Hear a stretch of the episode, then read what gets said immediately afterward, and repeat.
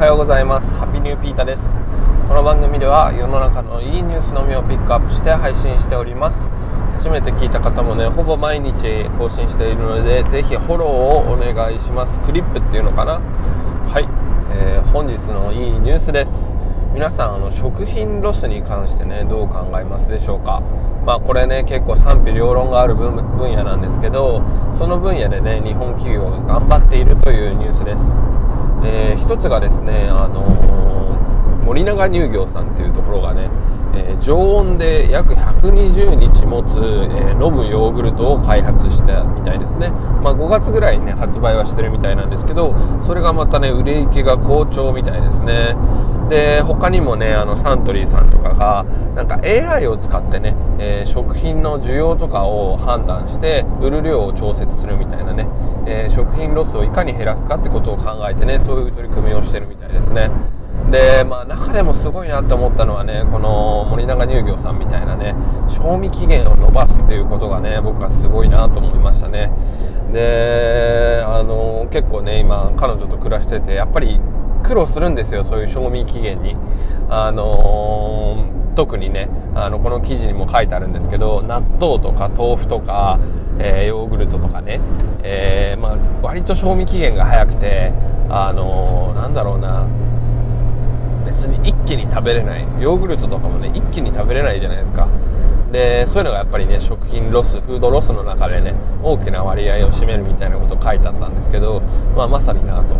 本当にそうなんですよね。もうちょっと持ってくれればなと思って、スーパー行ったらね、後ろの棚の方からね、できるだけ賞味期限が長いものをね探し出して買うっていうことしかね今できてないんですけど、そこはやっぱりただ賞味期限伸ばしてくれるだけでね、フードロスっていうのは減るのかなっていうことは考えていますね。まあ賞味期限なんてまだ大丈夫だよっていう人もいますけど、僕は割とね気にしちゃう、お腹が結構弱いので気にしちゃう人なので、ただ単に賞味期限がね伸びるっていうのはねとてもいいことだなと思います。で、この森永乳業はね、その殺菌とかをね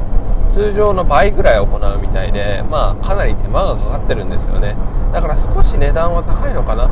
まあ、わかんないですけど、少し値段が高いにしろ消費期限が長いってことで、その商品を買うっていう人はね僕はいるんじゃないかなと思っています。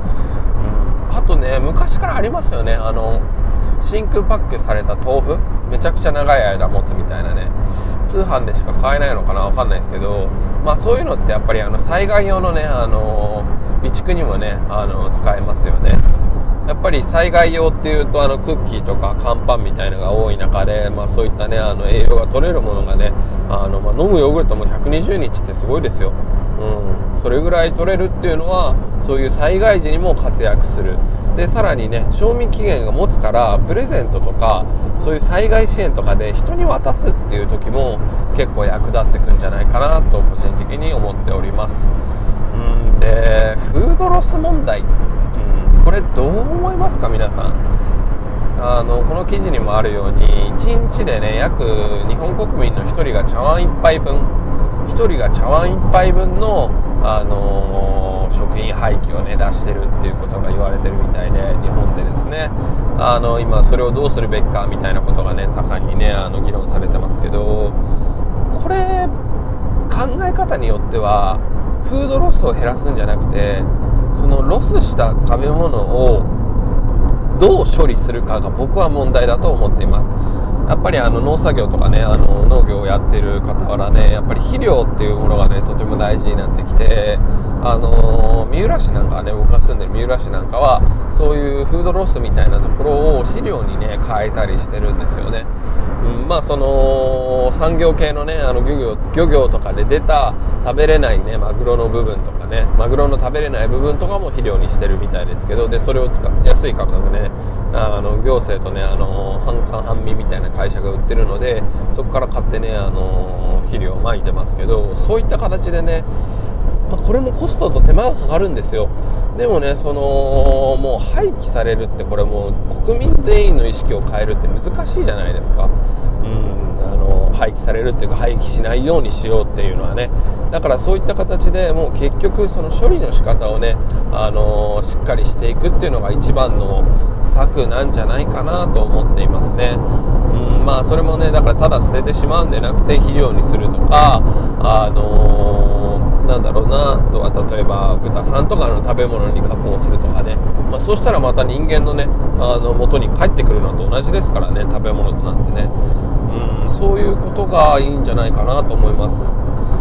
やっぱりね、一緒に住んでる彼女とか見ててね、もうこればっかりはなくならないなと思います。もう何度もね、残さないでくれっていうねことを言ってるんですけど、もう癖なのかね、残しちゃうんですよね。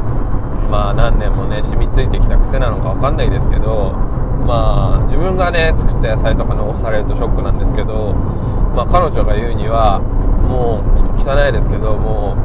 うなんだ、うんこになるかゴミになるかで一緒でしょみたいなことを言ってて、よくよく考えたらそれ深いなっていう結局流されていくんだみたいな、分からなくもないっていうね、ちょっとハッとさせられたね言葉があったんですけど、クソとなるかゴミとなるかってことですね。やっぱりそこの循環ですね。そういったところでね、いろんな企業とかがね台頭してくることを願ってます。プラスチックばっかのビニール袋じゃないですけど、なんだろうな、ああいうことをするの難しいじゃないですか。食品ロスを減らすためにね、なんかあんのかな、国民に対してできる施策みたいのがね、そういうのがねある方ねいたらぜひ教えてほしいんですけど、そこは難しいと思うんですよね。今回ね話ちょっと派生してしまいますけど、コロナでね一気に国民の意識が高まったみたいな言いますよね。国民の所属意識みたいなね、どこの国も国がいろんな政策をねロックダウンとかね打ち出しますから、僕は日本に住んでるんだ、アメリカに住んでるんだってことを感じたみたいなねことが言われてる中で、なんだろうな、それでもやっぱり意思疎通とか意思の統一を図ることって難しいじゃないですか。だからね、こういった食品ロス問題に関しても難しいと思うんですよね。だからもうそもそも打ち手として賞味期限を延ばすとかね、長く食べられるものを作るっていうのと、さっきから何度も言ってるその処理を考えるってことがね重要なんじゃないかなと思っております。今日はここまで。ぜひ質問とかください。 Take it easy